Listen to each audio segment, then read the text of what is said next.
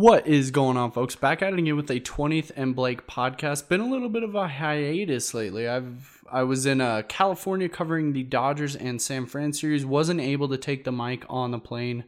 Unfortunately, just didn't have the room for it. And then this last Dodgers series, I actually took a couple days off. First, I mean, it seems like first stretch of the year I've had off in a while. Um, so had to get recharged. Had to get a little, you know rebooted for the All Star break. I will be heading to Cleveland. You know, enjoy the home run derby, enjoy the game. Big Rockies contingency, most uh, position players of any team there. Um, so really excited for that experience. Um, I will have some articles going up during the break on milehighsports.com, but be sure to check in um, and look at all of our other content from now until the break. Um, we have some good articles going up pretty much daily. Um, have an off day tomorrow, um, and then the Rockies will play the Diamondbacks in Arizona to complete their um, quote unquote first half. Obviously, it stretches a little more than just the first half of the season, um, but just their pre All Star break uh, slate of games. Um, right now, looking pretty good. I mean, the Rockies. I, I mean, I don't know what more you can ask for from them with the bullpen problems they've had to deal with, with the rotation problems they've had to deal with. Um, it's kind of hard to ask for anything more, and especially Charlie Blackmon. Uh, comes out today. He was named the NL Player of the Month. Last month, probably could have been argued it was Nolan Arenado. Um, Josh Bell was able to take it home, but this this month there wasn't much of an argument. I mean, he hit 412, um, scored 30 runs, seven doubles, two triples, and he had 10 home runs. Um, which is significant because he's the third player in franchise history to hit at least 410 slug at least 835, and have 10 home runs or more in a single calendar month next to Todd Helton in 2000 and Larry Walker in 1997, that illustrious MVP campaign. Um, so just an insane month from him. Um, talking to him about the award, I mean, he's he's pretty stunned that he was able to put a put a uh, put a month like that together. Bud Black, on the other hand, wasn't very surprised. He said, "Man, when Charlie gets going, he's on every pitch. He's on the fastball, he's on the breaking ball, he's on the off speed. He's on, he's on it all." So he really thinks that that's kind of the catalyst for him being successful. Is I mean, just no matter what he's going thrown when he's when what he's getting thrown when he's hot. Um, just I mean, there's just no way to stop him. Also got a player of the month or a player of the week, excuse me, during June. Um, so took home two awards for the month. Um, he had that four game series against the Padres, which he had the most hits in a series of four or fewer games in the modern era 15 hits. So just an absolutely historic month. And coincidentally, the guy who won it on the AL was DJ LeMahieu with the New York Yankees now, obviously the seven year second baseman of the Colorado Rockies. Um, if you ask the players, you know, they really miss him, but he hit 395 in 25 games in the month of June, 45 hits. Um, he had eight, what? He had 16 extra base hits, uh, 29 RBIs. He also won a player of the week, his first. Um, during the month of June. Um, so just, I mean, just a fantastic month. He had a six-game multi-hit streak. Um, that was the first for a Yankee since Beltran did it in 2014. Um, and his 35 multi-hit games were the most for a Yankees player across the club's first 82 games of a season since Alfonso Soriano, heavy bat Soriano in 2003. Um, and he also ended the month on a 12-game hit streak. Um, just absolutely ridiculous numbers. Um, and it got me thinking. Okay, so if you look at the contracts, DJ LeMahieu and Daniel Murphy were even. Obviously, Daniel Murphy's has a team option, I believe, in the third year. Um, so not a completely identical contract, but as of the first two years, it's two for 24, um, completely identical. And it got me thinking, okay, well, Daniel Murphy was brought in to play first base. Ryan McMahon could have played first base if they brought DJ LeMahieu back as opposed to Daniel Murphy. Um, so looking at the numbers, I mean, on the year, DJ LeMahieu's hit 341, um, top mark in the AL. Daniel Murphy's at 277, and that is actually interesting because Daniel Murphy's um, expected batting average is far lower than his actual batting average, which tells you that he's actually gotten kind of lucky with that 277. Um, which seems abnormal for a guy that's hit almost 300 his entire career. Um, DJ LeMahieu has hit 300. He's at 301 for his career. Um, and I'm it's it's really hard to it's really hard to compare the two because Daniel Murphy missed a good chunk of time with that finger injury. Um, who's to say how much that played into you know his lack of success for a large portion? But it really brings to mind the arguments that were made about DJ LeMahieu while he was a while he was a Rocky. I mean, in his last season in 2018 um, it was, I mean, it was pretty, it, the numbers were pretty lopsided. He hit 229 on the road, hit 317 at home. Um, the slugging percentages were pretty similar, but the on base oh, what, on the road was 277, uh, 360 at home.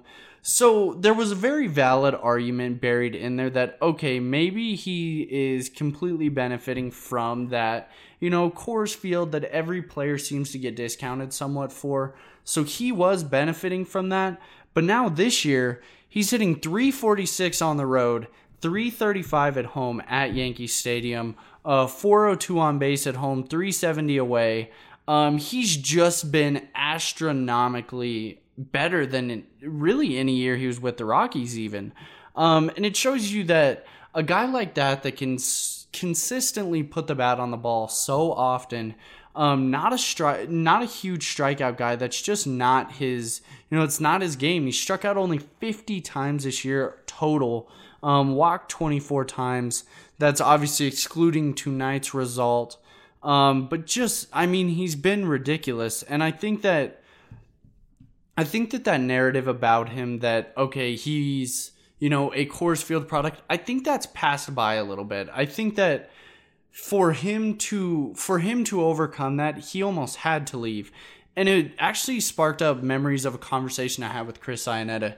He was talking about I was talking to him about David Dahl and kind of the bias towards Rockies players and kind of how um, both the media and the fans kind of respect Rockies players less and kind of the West Coast in general less than say, you know, the Eastern Seaboard type teams.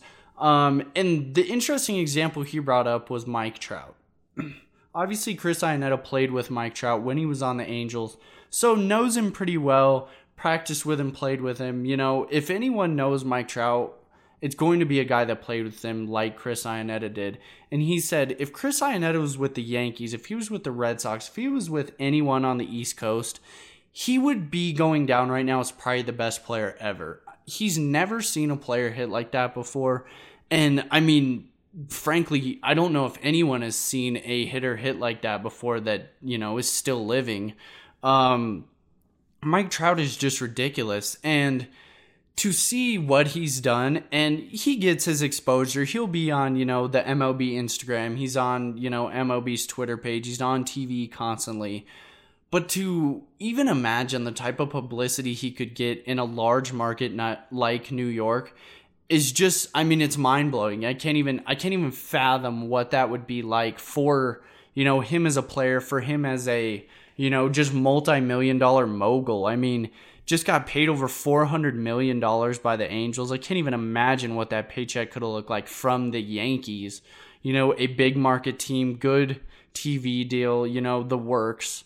Um, and it also, in that same conversation, he brought up stadium as well. He brought up Mike Trout and the bias he's almost faced. Obviously, you know, no one says that Mike Trout's bad, but he says, you know, he'd be a god if he was on the East Coast. And he also said that there are far better ballparks to hit in than the Rocky Stadium. And he brought up the Yankee Stadium where DJ LeMahieu's at.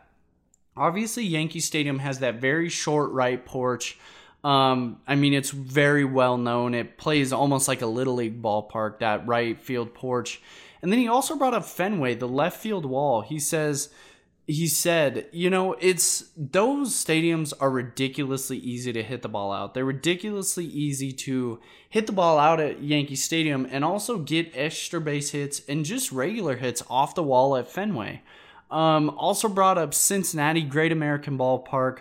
Um, said it's an absolute launching pad, and then the the getting to be more well known park is um, Brewers Park. I mean, where the Brewers play, just I mean, Miller Park is absolutely ridiculous in the way that it helps hitters. if you ask any hitter, they will talk about the batter's eye that exists at Brew at Miller Park. I mean, it is absolutely gigantic. There's no obstruction whatsoever. In Coors, you have you know the trees, stuff like that. Other ballparks have other you know obscurities in front of you know their batter's eye. There is nothing in Milwaukee. It is completely un.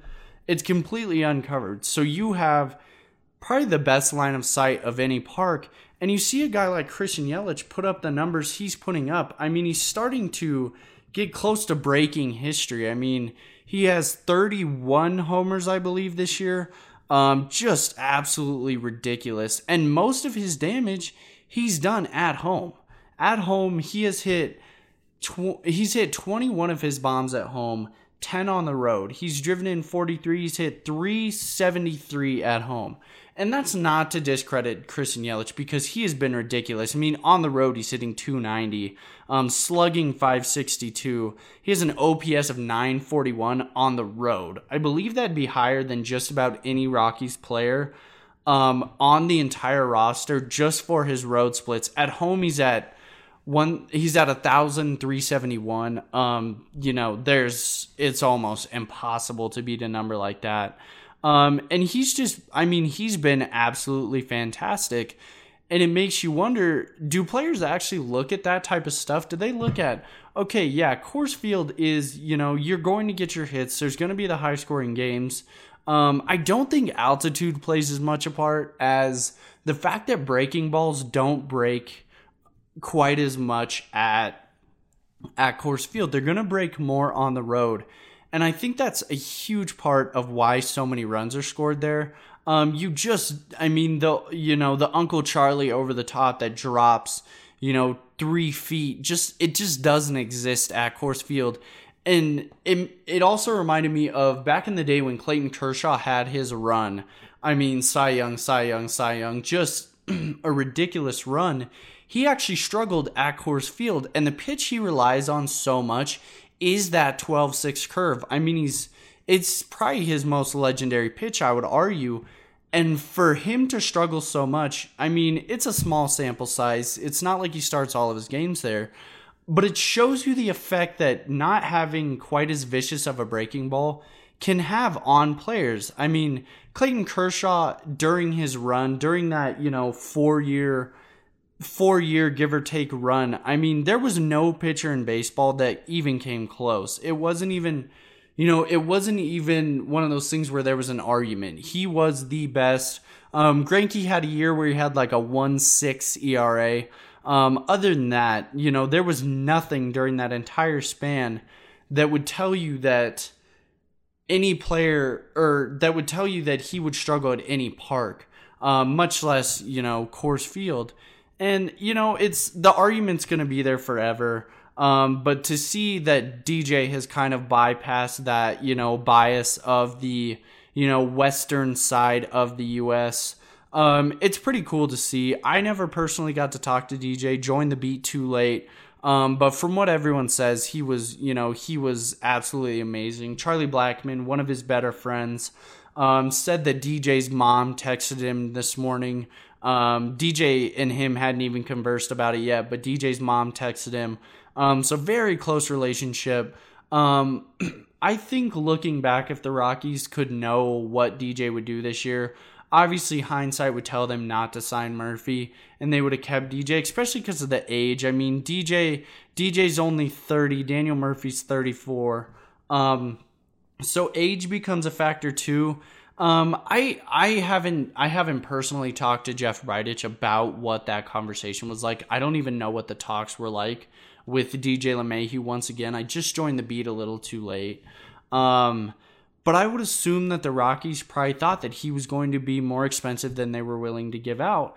And Daniel Murphy has been the more publicized, you know, star. Dan- DJ LeMahieu's never gotten quite the same um, reverence that Daniel Murphy's ever gotten in his career, despite their careers being, you know, somewhat similar. They have the seasons over 300. They, you know, DJ has the batting title. Daniel Murphy has, you know, the second place MVP finish. Um, they've both been absolutely great baseball players.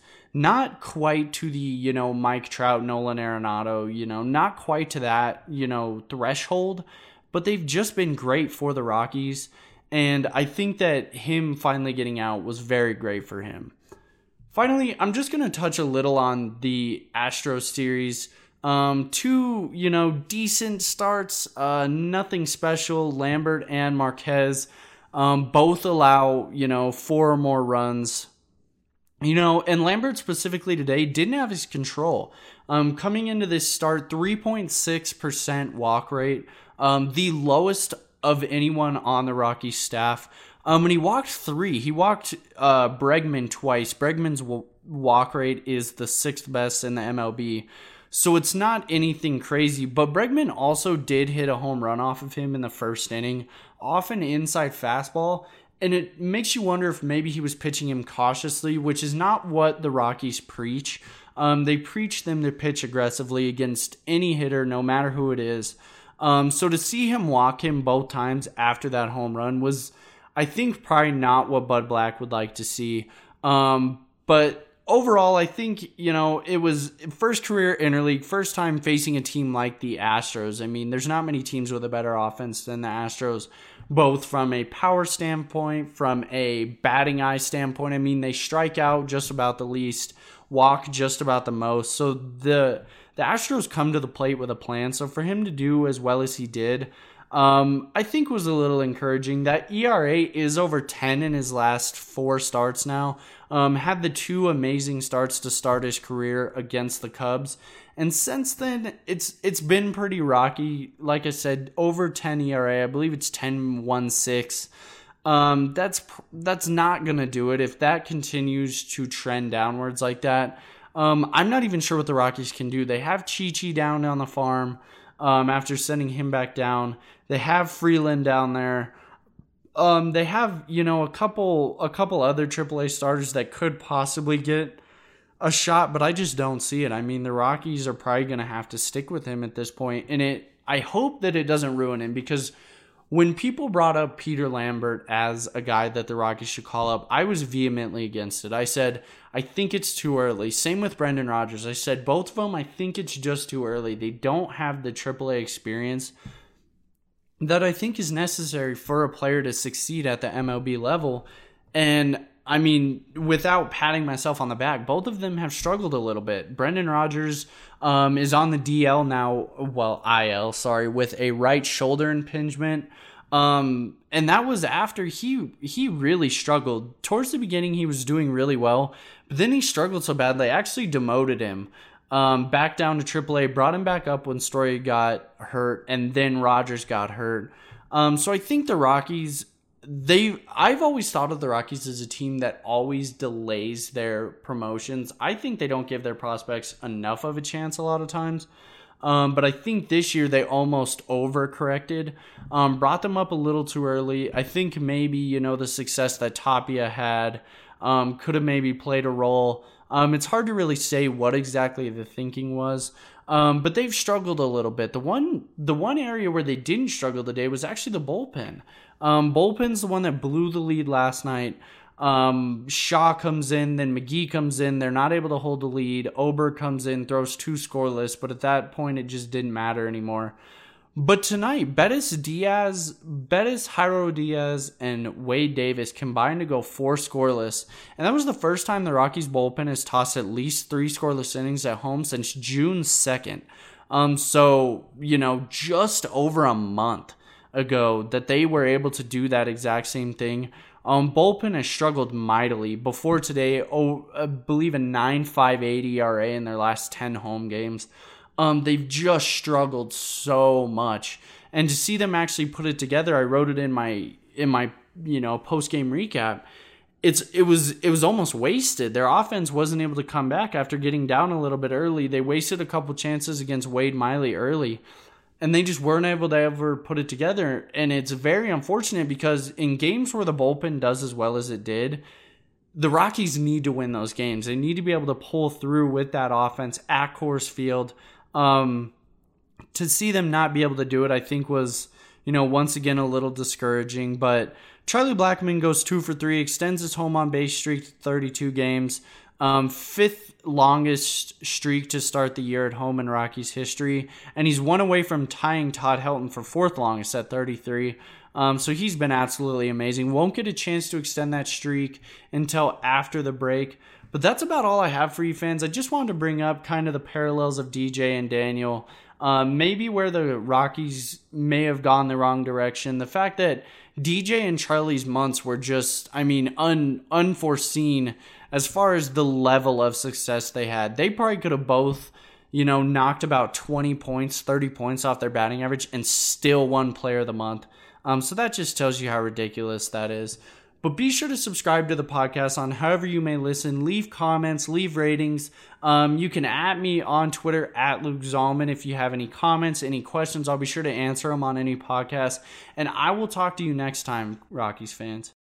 For the ones who work hard to ensure their crew can always go the extra mile, and the ones who get in early so everyone can go home on time, there's Grainger, offering professional grade supplies backed by product experts so you can quickly and easily find what you need. Plus, you can count on access to a committed team ready to go the extra mile for you. Call, clickgrainger.com, or just stop by. Grainger, for the ones who get it done.